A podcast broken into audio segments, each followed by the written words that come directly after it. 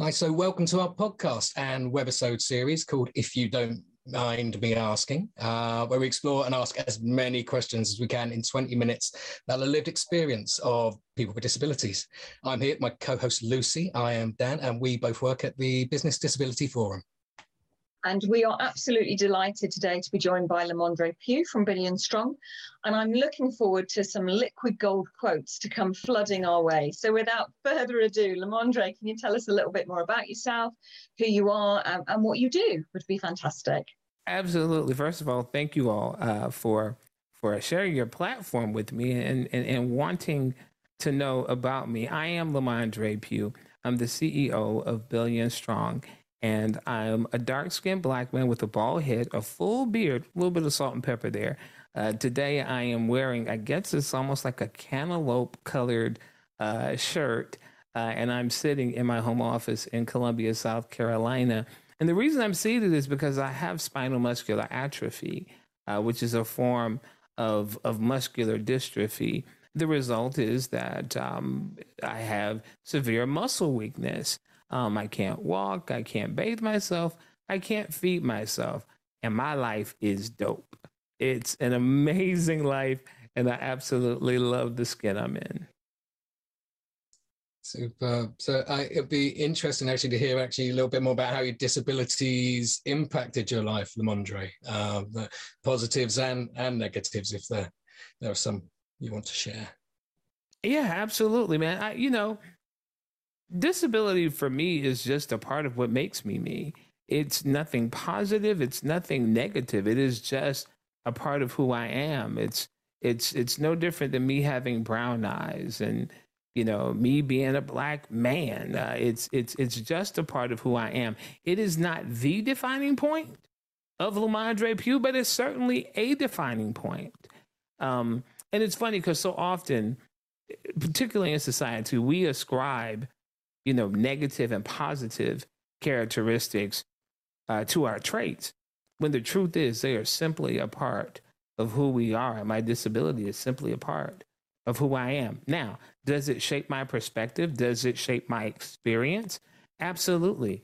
But so do so many other things that make up my life.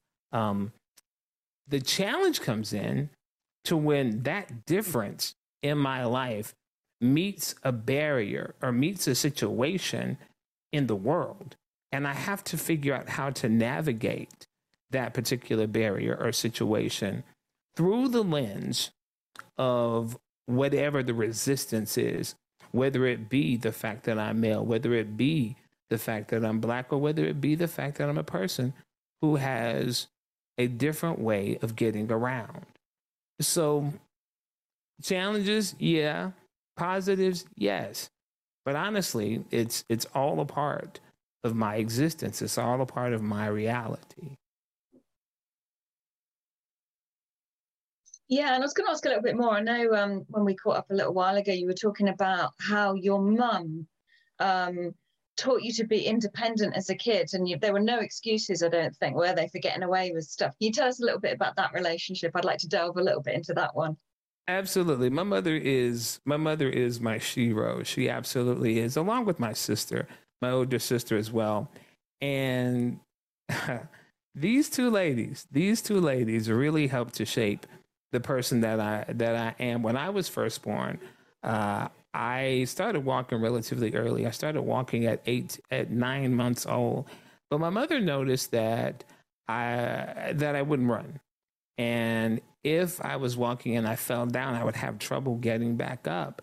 And so she realized that there was something not quite right about that. There was something that was not typical about that. And so we finally got an appointment with the university, at the medical university in Charleston, South Carolina.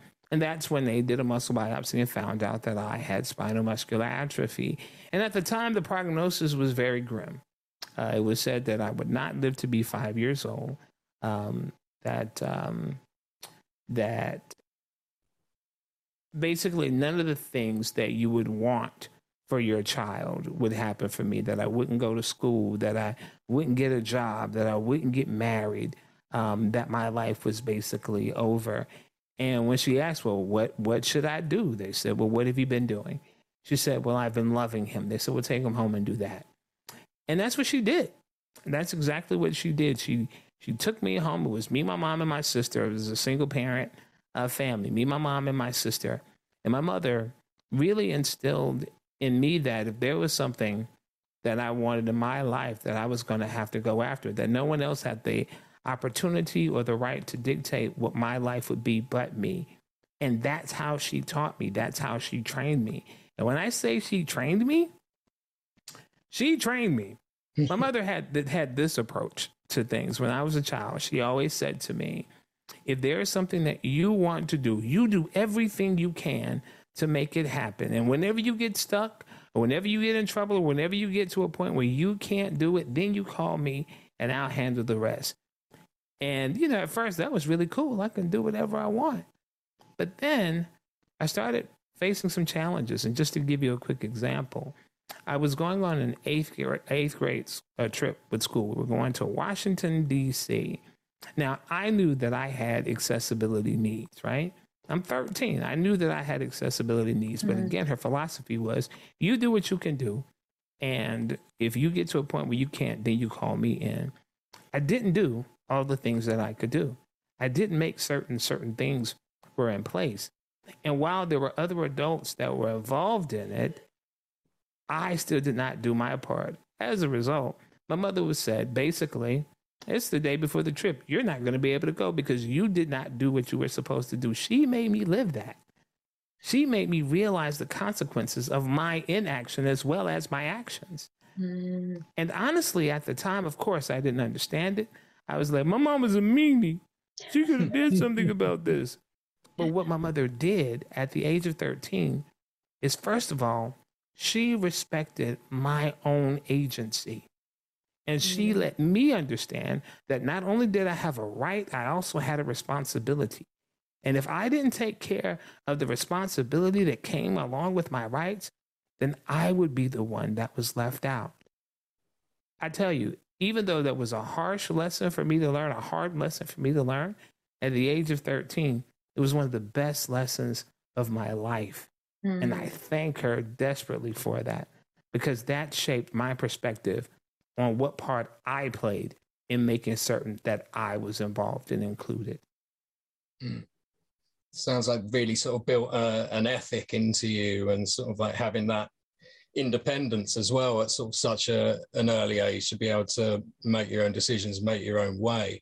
Um, g- going back to what something we were talking about earlier in terms of the whole aspect of either negative or positive posit- positivity when we talk about disability. I wondered if that had ever become something where you sort of see or experience any sort of ableism in the way the that people um, talk about you or disability at all. No absolutely, absolutely. I mean, it's it's it's the kind of thing where it, it it shows up in so many different ways and so many so many not so obvious ways um, either again, as I said, you know, I, I, I believe that I am responsible um, for for my own destiny. I am responsible for where I end up and where I go. And this has been something that has been that has happened to me time and time again, and and it, it still happens more frequently than than, than I would care to even uh, think about. But inevitably, when when I work with someone, I, I'll hear this statement: "Lamondre, you're so smart. You're so talented. You bring so much value to the table. When I see you, I don't even see your disability. And I hear that. And I understand kind of where they're coming from. But the truth is, you do need to see my disability. And, and, and here's why I say that because that means that you're not seeing all of who I am. And what you're really saying is because you are contributing, because I see you as as being valuable, because I see you as adding value to this situation. I don't see any of the deficits that are associated with disabilities represented in you because what I see disability as is a negative, and I don't see that in you. So I don't see your disability. That is rooted in ableism. And, it, and it's also a lie. It's also a lie because The truth is, you do see that I'm a big, black, bald headed man with a disability sitting right in front of you. And either your perception is wrong or you're lying. Yeah. And so, what that says to me is that I have to show up authentically. I have to show up big.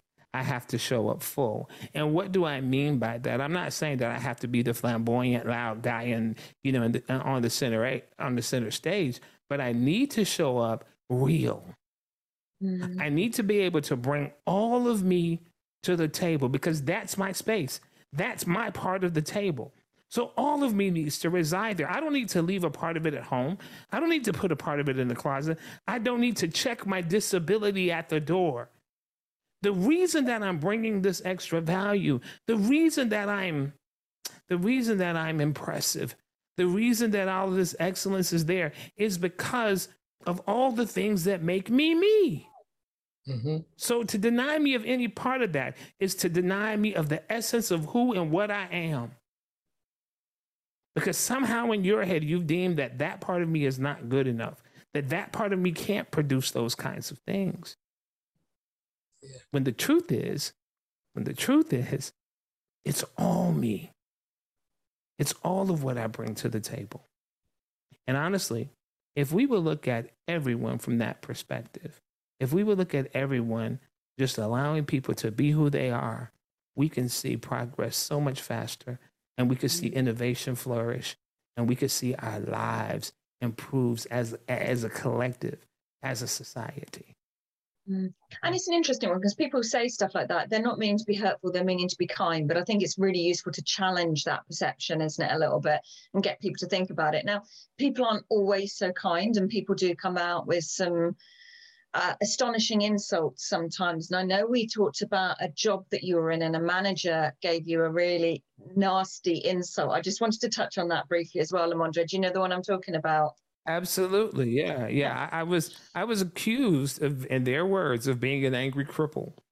Uh, and, and and this was and when when you hear the reason as to why you you you you you you'd be surprised. I'll put it that way. So I used to work at a at a uh, at a retail store, big box store, and you know it's it was national, international uh, uh, organization, but I was in one of the local stores. I was just simply uh, selling computers. That's that's what I did for the organization. I sold computers, and um, was a good salesman. It was a really good salesman. I my numbers were always really good. The customers uh, always left good remarks. And, you know, you had um, regional managers and managers from other stores come in. And it was one gentleman I was having a conversation with. We were talking and everything. And we ended the conversation. And uh, he stretched out his hand. I couldn't shake his hand. I said, bump me on the fist. Obviously, he didn't hear me. He turned around and walked away. Okay, no problem. But the interaction I felt was pretty positive. I felt it was a pretty good interaction.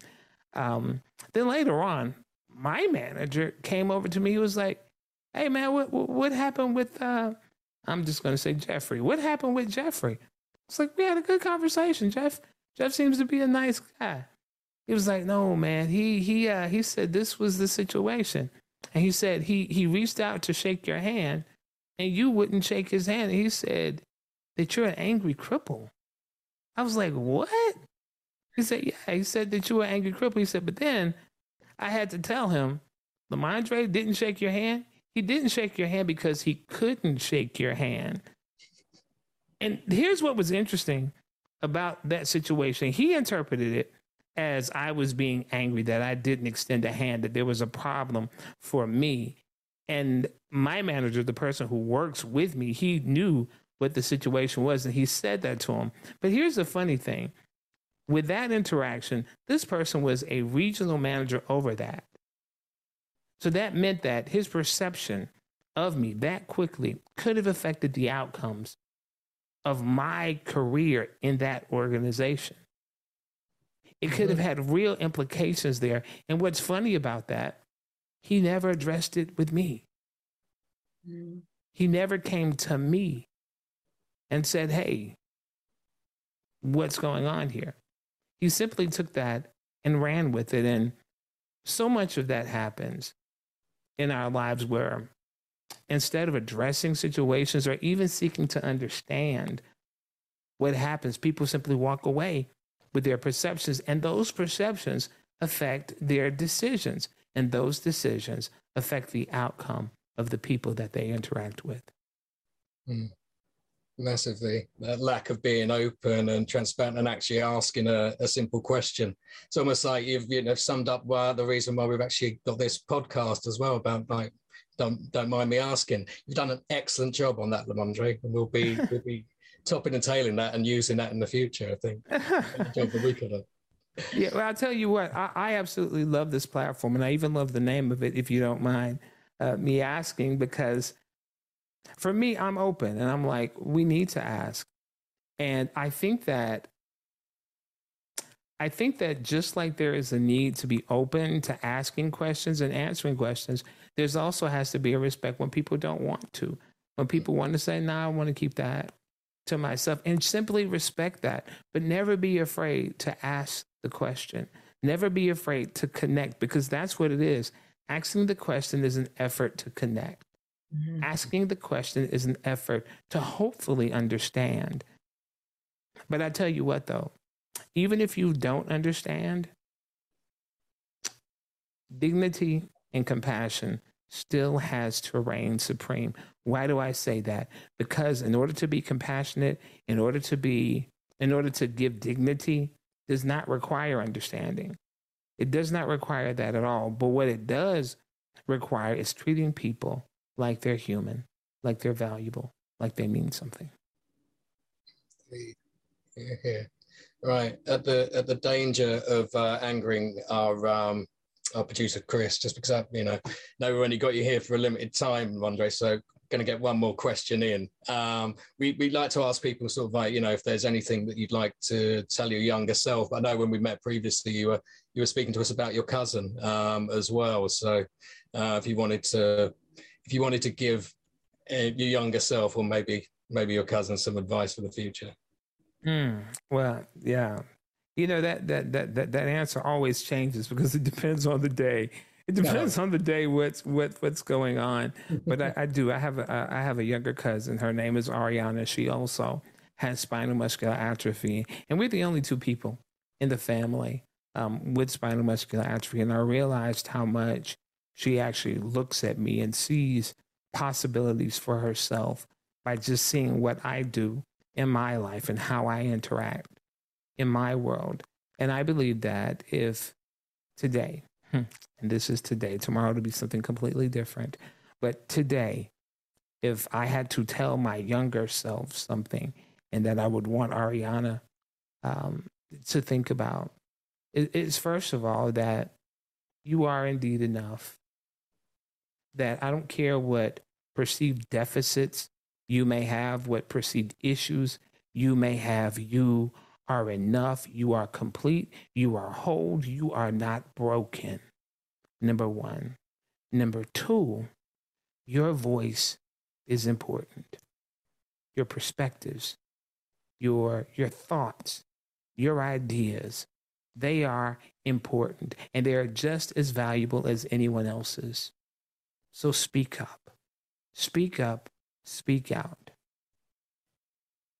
Pursue happiness and live in joy. That's the third thing. Pursue happiness and live in joy. Because the truth is, this is our existence. This is our reality. And people will tell you what you can't do. People will tell you what you should and shouldn't have. When the truth is, does that bring you joy? Does that make you happy? Pursue that do those things. The fourth thing, hmm, fourth thing would really be to shine. Shine. Show up in the world authentic. Show up in the world just as you are. Shine. Because here's the thing people will say, well, I've got this problem or I've got this issue. But the truth is, no one's perfect. And the world doesn't need your perfection, the world needs your presence. So show up and shine. And the final thing is share it with others. Share with others. Find for her, I would say find the other Arianas. Just like I found other Lamondres and and and you know, Lucy, you find other Lucys, Dan, you find other Dans, and you share. You share. Yep. That's it. I mean, I, am gonna kind of. I think we need to commission a range of Lamondre Pugh motivational posters, almost, don't we? I think you know, we could have this feels like a t-shirt range coming up somewhere i think. It's fantastic. I say liquid gold. Um brilliant. Thank you lamondre. Um whereabouts can our listeners find out more about you uh, and billion strong in particular? I know we've got the website. We can post that in, in a link um, to this as well. Um, but just look you up on social media channels. There can't be that many lamondre Pughs out there can there? No there are not that many. But yeah you can look me up um, if you're on uh, any of the, the, the, the, major ones. Facebook, Lamondre Pugh, it's just my name. L A M O N D R E P O U G H. If you're on Instagram or Twitter, Lamondre underscore P, because somebody hacked, uh, cloned my accounts and started doing weird things. So it's Lamondre underscore P. Also on LinkedIn, Lamondre Pugh. And you can check us out at Billion Strong. That's billion, billion hyphen strong uh, .org. That's billion hyphen strong dot org. And you can join the movement. Our movement is an identity movement. It's an identity movement for people with disabilities. It's not just about how the world sees you but it's also about how you see yourself. Our aim is to empower through connection. So check us out at billion hyphen dot billion hyphen strong dot org Fantastic, and uh, really support the movement of Billion Strong. The work you and Deborah in particular uh, do uh, with Billion Strong is just amazing, and it's always a pleasure to, to work with both of you uh, around stuff. So thank you ever so much, and thank you for your time today, Lamondre. I mean, we could have thought of 10, 20 more questions and, and spent an hour on this, but we, we get told off if we do that kind of stuff. So thank you so much, and thank you again for our listeners for tuning in to us, and we'll, we'll be back with some more instalments for you. Thank you. Take care. Thank you for listening. You can find future episodes on major streaming platforms. Search Business Disability Forum or at businessdisabilityforum.org.uk and search podcasts. You can also watch the series on our YouTube channel. Search for Business Disability Forum. Please do share and leave us a rating. Business Disability Forum is the leading business membership organisation in disability inclusion. We work in partnership with business, government and disabled people to remove barriers to inclusion. businessdisabilityforum.org.uk